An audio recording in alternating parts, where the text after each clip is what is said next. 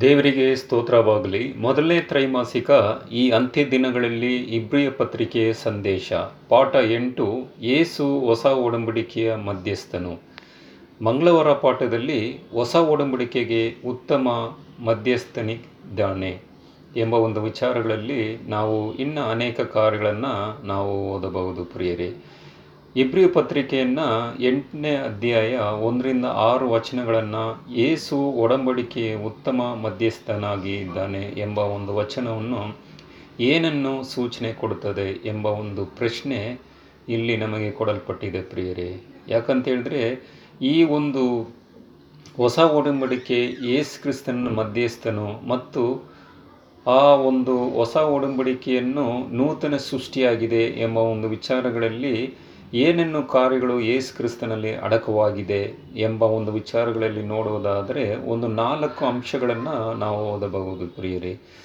ಒಂದು, ಮೊದಲನೇ ಅಂಶ ಏನಂತ ಹೇಳಿದ್ರೆ, ಒಂದು ಅಥವಾ ಹೆಚ್ಚು ಪಕ್ಷಗಳ ಮಧ್ಯಸ್ಥನಾದವನು ಎಂಬ ಒಂದು ವಿಚಾರವನ್ನು ನಾವು ಓದಬಹುದು. ಎರಡನೇ ವಿಚಾರ ಏನಂತ ಹೇಳಿದ್ರೆ, ಒಬ್ಬ ಸಂತನಕಾರ ಅಥವಾ ಇಬ್ಬರ ಮಧ್ಯೆ ನಿಂತು ವ್ಯಾಪಾರ ಗುದಿರಿಸುವನು ಎಂಬ ಒಂದು ವಿಚಾರವನ್ನು ನಾವು ನೋಡಬಹುದು ಪ್ರಿಯರೇ. ಮೂರನೇ ವಿಷಯ ಏನಂತ ಹೇಳಿದ್ರೆ, ಶಾಸನ ಬದ್ಧವಾದ ಇಲ್ಲವೇ ಕಾನೂನತಕ್ಕವಾದ ಒಬ್ಬ ಸಾಕ್ಷಿ. ನಾಲ್ಕನೇದು, ಒಂದು ಒಪ್ಪಂದವು ಜಾರಿಗೆ ಬರುವಲ್ಲಿ ಜಾಮೀನುಗಾರನಾಗಿ ನಿಂತು ನಿಂತವನು ಎಂಬ ಒಂದು ವಿಷಯವಾಗಿ ನೋಡಬಹುದು ಪ್ರಿಯರೇ. ಆದರೆ ಎಬ್ರಿ ಪತ್ರಿಕೆ ನಾಲ್ಕನೇ ಸಂದರ್ಭವನ್ನು ಹೆಚ್ಚಾಗಿ ಪರಿಗಣಿಸುತ್ತದೆ ಪ್ರಿಯರೇ. ಯಾಕಂತೇಳಿದ್ರೆ, ಈ ಪೌಲನು ಬರೆದ ಈ ಎಬ್ರಿ ಪತ್ರಿಕೆಯಲ್ಲಿ ಈ ಒಪ್ಪಂದ, ಹೊಸ ಒಡಂಬಡಿಕೆ ಒಪ್ಪಂದ ಏಸ್ ಕ್ರಿಸ್ತನ ಮೂಲವಾಗಿ ಆ ಹೊಸ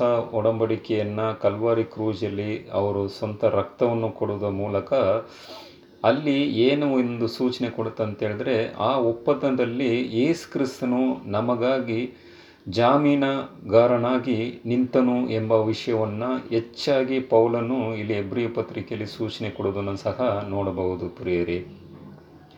ಆದರೆ ಇಬ್ರಿ ಪತ್ರಿಕೆ ನಾಲ್ಕನೇ ಈ ಸಂದರ್ಭವನ್ನು ಹೆಚ್ಚಾಗಿ ಪರಿಣಿಗೊಳಿಸಿದೆ. ತಂದೆಯಾದ ದೇವರು ಮತ್ತು ಮಾನವ ನಡುವೆ ಇರುವ ವಿವಾದವನ್ನು ಬಗೆಹರಿಸುವ ಅಥವಾ ಪಕ್ಷಗಳ ಭಿನ್ನಾಭಿಪ್ರಾಯವನ್ನು ತೊಡೆದು ಅವುಗಳ ಮಧ್ಯಸ್ಥರಾಗಿ ಆ ಒಂದು ಜಾಮೀನು ಕೊಡುವ ಒಂದು ವ್ಯಕ್ತಿಯಾಗಿ ಯೇಸು ಕ್ರಿಸ್ತನು ನಿಂತರು ಎಂಬ ವಿಷಯವನ್ನು ನಾವು ನೋಡಬಹುದು ಪ್ರಿಯರಿ. ಇಬ್ರಿಯುನಲ್ಲಿ ಬಳಸಲಾದ ಮಧ್ಯಸ್ಥರು ಎಂಬ ಪದವು ಜಾಮೀನುದಾರ ಎಂಬುದಕ್ಕೆ ಸಂವಾದಿಯಾಗಿದೆ. ಒಡಂಬಡಿಕೆಯು ವಾಗ್ದಾನವು ನೆರವೇರುವುದಕ್ಕೆ ಜಾಮೀನುದಾರನಾಗಿದ್ದಾನೆ ಎಂಬ ಒಂದು ವಿಷಯವಾಗಿ ಏಸು ಕ್ರಿಸ್ತನ ಬಗ್ಗೆ ನಾವು ಓದಬಹುದು ಪ್ರಿಯರೇ. ಈ ಹೊಸ ಒಡಂಬಡಿಕೆ ಉತ್ತಮ ಮಧ್ಯಸ್ಥನು ಎಂಬ ಒಂದು ವಿಷಯದಲ್ಲಿ ಏಸು ಕ್ರಿಸ್ತನ ಒಂದು ಕಾರ್ಯಗಳಲ್ಲಿ ಒಂದು ಐದು ಅಂಶಗಳನ್ನು ನಾವು ಆಳವಾಗಿ, ಸಾರಾಂಶವಾಗಿ ಹೇಳುವುದಾದರೆ, ಮೊದಲು ಯೇಸುವಿನ ಮರಣವು ಹೊಸ ಒಡಂಬಡಿಕೆ ವ್ಯವಸ್ಥೆಯನ್ನು ಸಂಸ್ಥೆಯನ್ನು ಸಾಧ್ಯವಾಗುವಂತೆ ಮಾಡುತ್ತದೆ. ಯಾಕಂತಂದರೆ ಇದು ಇಸ್ರಾಯೇಲೊಂದಿಗೆ ಮಾಡಿಕೊಂಡ ಮೊದಲ ಒಡಂಬಡಿಕೆ, ಹಕ್ಕುದಾರಿಕೆಯನ್ನು ಸಫಲಗೊಳಿಸುತ್ತದೆ ಪ್ರಿಯರೇ. ಮೂರನೇದಾಗಿ, ಏದನ್ ತೋಟದಲ್ಲಿ ಮೊದಲ ಮಾನವನಾದ ಏ, ಏದೋನ್, ಏದನ್ ತೋಟದಲ್ಲಿದ್ದ ಆ ಒಂದು ಆದಾಮ ಮತ್ತು ಅವಳು ಅವರ ಜೊತೆ ಮಾಡಿಕೊಂಡ ಒಡಂಬಡಿಕೆಯಲ್ಲಿ ಅವರು ಪಾಪ ಮಾಡಿ ದೇವರ ವಿರುದ್ಧವಾಗಿ ಶಾಪವನ್ನು ಸ್ವೀಕಾರ ಮಾಡುವ ಆ ಒಂದು ಸ್ಥಿತಿಯಲ್ಲಿ ತಾನೇ ಆ ಒಂದು ಯೇಸು ಕ್ರಿಸ್ತನು ಅವ್ರಿಗೋಸ್ಕರ ಒಂದು ಒಡಂಬಡಿಕೆ ಮಾಡಿ ಪರಿಹಾರ ಕೊಡೋಕ್ಕೆ ಯೇಸು ಕ್ರಿಸ್ತನ ಮೂಲಕ ಅವರಿಗೆ ರಕ್ಷಣೆ ಕೊಟ್ಟು ಕೃಪೆಯನ್ನು ಕೊಟ್ಟು ಅವರಿಗೆ ಒಂದು ಮರು ಜೀವವನ್ನು ಕೊಡೋದ್ರ ಮೂಲಕ ಯೇಸು ಕ್ರಿಸ್ತನ ಕೆಲಸ ಕಾರ್ಯವನ್ನು ಆ ಏದೆನ್ ತೋಟದಲ್ಲೇ ನಾವು ನೋಡಬಹುದಾಗಿದೆ ಪ್ರಿಯರೇ. ನಾಲ್ಕನೇ ಒಂದು ಕಾರ್ಯ ಏನಂತ ಹೇಳಿದ್ರೆ ಮುರಿದು ಹಾಕಿದ ಒಡಂಬಡಿಕೆ ಶಾಸನಬದ್ಧವಾದ ಎಲ್ಲ ಕರ್ತ ಕರ್ತವ್ಯ ಪಾಲನೆಯನ್ನು ಯೇಸು ತನ್ನ ಮೇಲೆ ಹಾಕಿಕೊಂಡು ಜಾಮೀನುಗಾರನಾಗಿದ್ದಾನೆ ಎಂಬ ಅರ್ಥವನ್ನು ಕೊಡುತ್ತದೆ ಪ್ರಿಯರೇ. ಯಾಕಂತ ಹೇಳಿದ್ರೆ ಗಲಾತಿರದ ಪತ್ರಿಕೆಯಲ್ಲಿ ನಮ್ಮ ಪಾಕ, ಪಾಪಕ್ಕೆ ಮರದಲ್ಲಿ ತೂಗಾಡಿಸುವನು ಎಂಬ ಒಂದು ವಿಷಯವಾಗಿ ಆ ಶಿಲುಬೆ ಮರ, ಮರಣವನ್ನು ಪೌಲನು ಹೇಳುವುದು ಸಹ ನೋಡಬಹುದು ಪ್ರಿಯರೇ. ಕೊನೆಯದರಾಗಿ ಯಾಕಂತ ಹೇಳಿದ್ರೆ ದೇವರು ವಾಗ್ದಾನಗಳು ಸಾಧ್ಯವಾಗುಗಳೆಂದು ತೋರಿಸಿಕೊಟ್ಟಿದ್ದಾನೆ. ತಂದೆಯು ಯೇಸುವನ್ನು ಪುನರುತ್ಥಾನಗೊಳಿಸಿ ಸಿಂಹಾಸನದಲ್ಲಿ ತನ್ನ ಬಳಗಡೆ ಕುಳಿರಿಸಿಕೊಂಡಿದ್ದರಿಂದ ತಂದೆಯಾದ ದೇವರು ನಮ್ಮನ್ನು ಸಹ ಈ ಹೊಸ ಒಡಂಬಡಿಕೆಯಲ್ಲಿ ಆಜ್ಞೆಗಳನ್ನು ಬರೆಯುವುದರ ಮೂಲಕ, ಅವರದ ನಂಬುವ ಮೂಲಕ ಯೇಸು ಕ್ರಿಸ್ನ ಎರಡನೇ ಸಲ ಈ ಭೂಮಿಗೆ ಬರುವಾಗ ನಮ್ಮನ್ನು ಪುನರುತ್ಥಾನಗೊಳಿಸಿ ಆತನ ಬಳಿಗೆ ಕರೆದು ಒಯ್ಯುತ್ತಾನೆ ಎಂಬ ಒಂದು ವಾಗ್ದಾನವು ಈ ಒಂದು ಯಾಜಕನ ಮಧ್ಯಸ್ಥನ ಕೆಲಸದಲ್ಲಿ ಅಡಕವಾಗಿದೆ ಪ್ರಿಯರಿ. ಯೇಸು ಸಹ ಮೋಶಕ್ಕಿಂತ ಒಂದು ದೊಡ್ಡ ವ್ಯಕ್ತಿಯಾಗಿದ್ದಾನೆ ಪ್ರಿಯರಿ. ಮೋಶೆ ಕೂಡ ಅಲ್ಲಿ ಧರ್ಮೋಪದೇಶ ಕಾಂಡದಲ್ಲಿ ದೇವರು ನನ್ನ ಹಾಗೆ ಒಬ್ಬ ಪ್ರವಾದಿಯನ್ನು ನಮ್ಮ ಸಹೋದರ ಮಧ್ಯದಲ್ಲಿ ಎಬ್ಬಿಸಿ ಆತನ ಮಾತುಗಳನ್ನು ಕಿವಿಕೊಟ್ಟು ಕೇಳುವುದರ ಮೂಲಕ ನಿಮಗೆ ಆಶೀರ್ವಾದ ಬರುವುದುಂಟು ಎಂಬ ಒಂದು ವಿಷಯವಾಗಿ ಹೇಳುವುದರ ಸಹ ಇಲ್ಲಿ ಯೇಸು ಮೋಶಕ್ಕಿಂತ ದೊಡ್ಡ ಮಧ್ಯಸ್ಥನಾಗಿದ್ದಾನೆ ಎಂಬ ಒಂದು ವಿಚಾರವು ನಮಗೆ ತಿಳಿದು ಬರುತ್ತದೆ ಪ್ರಿಯರೇ.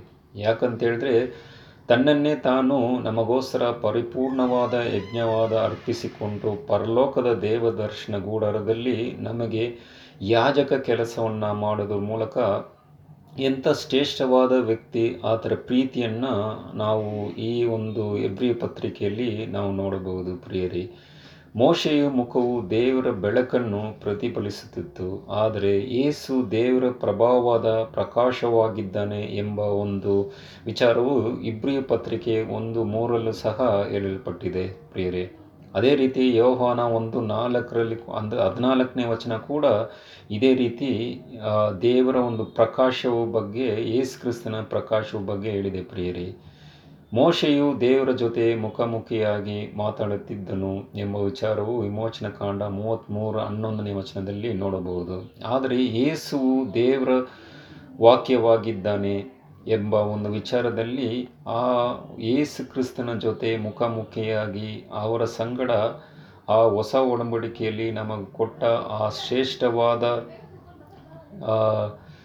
ಯಾಜಕನ ಕೆಲಸ ಮೂಲಕ ನಮಗೆ ರಕ್ಷಣೆ ಎಂಬ ಮಾರ್ಗವನ್ನು ಹೊಸ ಒಡಂಬಡಿಕೆಯಲ್ಲಿ ಮಧ್ಯಸ್ಥನಾಗಿ ಆ ಕಾರ್ಯಗಳನ್ನು ಬಹಳ ಸ್ಪಷ್ಟವಾಗಿ, ಸ್ಥಿರವಾಗಿ ದೇವರು ಯೇಸುಕ್ರಿಸ್ತನ ಮೂಲಕ ಮಾಡಿದರು ಎಂಬ ವಿಷಯವಾಗಿ ಇಲ್ಲಿ ಹೇಳಲ್ಪಟ್ಟಿದೆ ಪ್ರಿಯರೇ. ಹೌದು, ಯೇಸು ಒಡಂಬಡಿಕೆ ಅಗತ್ಯವನ್ನು ವಿಧೇಯತೆಯಿಂದ ಪೂರೈಸಿದ್ದಾನೆ. ಈ ಸನ್ನಿವೇಶದಲ್ಲಿ ವಿಧೇಯತೆಗೆ ನಮ್ಮ ಜೀವಿತದಲ್ಲಿ ಯಾವ ಪಾತ್ರವನ್ನು ವಹಿಸುತ್ತದೆ? ಮತ್ತು ಯಾಕೆ ಇದು ಇನ್ನೂ ಇವಾಗಲೂ ಬಹಳ ಮುಖ್ಯವಾಗಿದೆ ಎಂಬ ವಿಚಾರಗಳನ್ನು ನಾವು ಧ್ಯಾನ ಮಾಡಿ ಇನ್ನು ಮುಂಬರುವ ಪಾಠಗಳಲ್ಲಿ ಅನೇಕ ಪಾಠಗಳನ್ನು ನಾವು ಓದಬಹುದು. ದೇವರು ನಿಮ್ಮನ್ನು ಅಧಿಕವಾಗಿ ಆಶೀರ್ವಾದ ಮಾಡಲಿ. ಆಮೇನ್.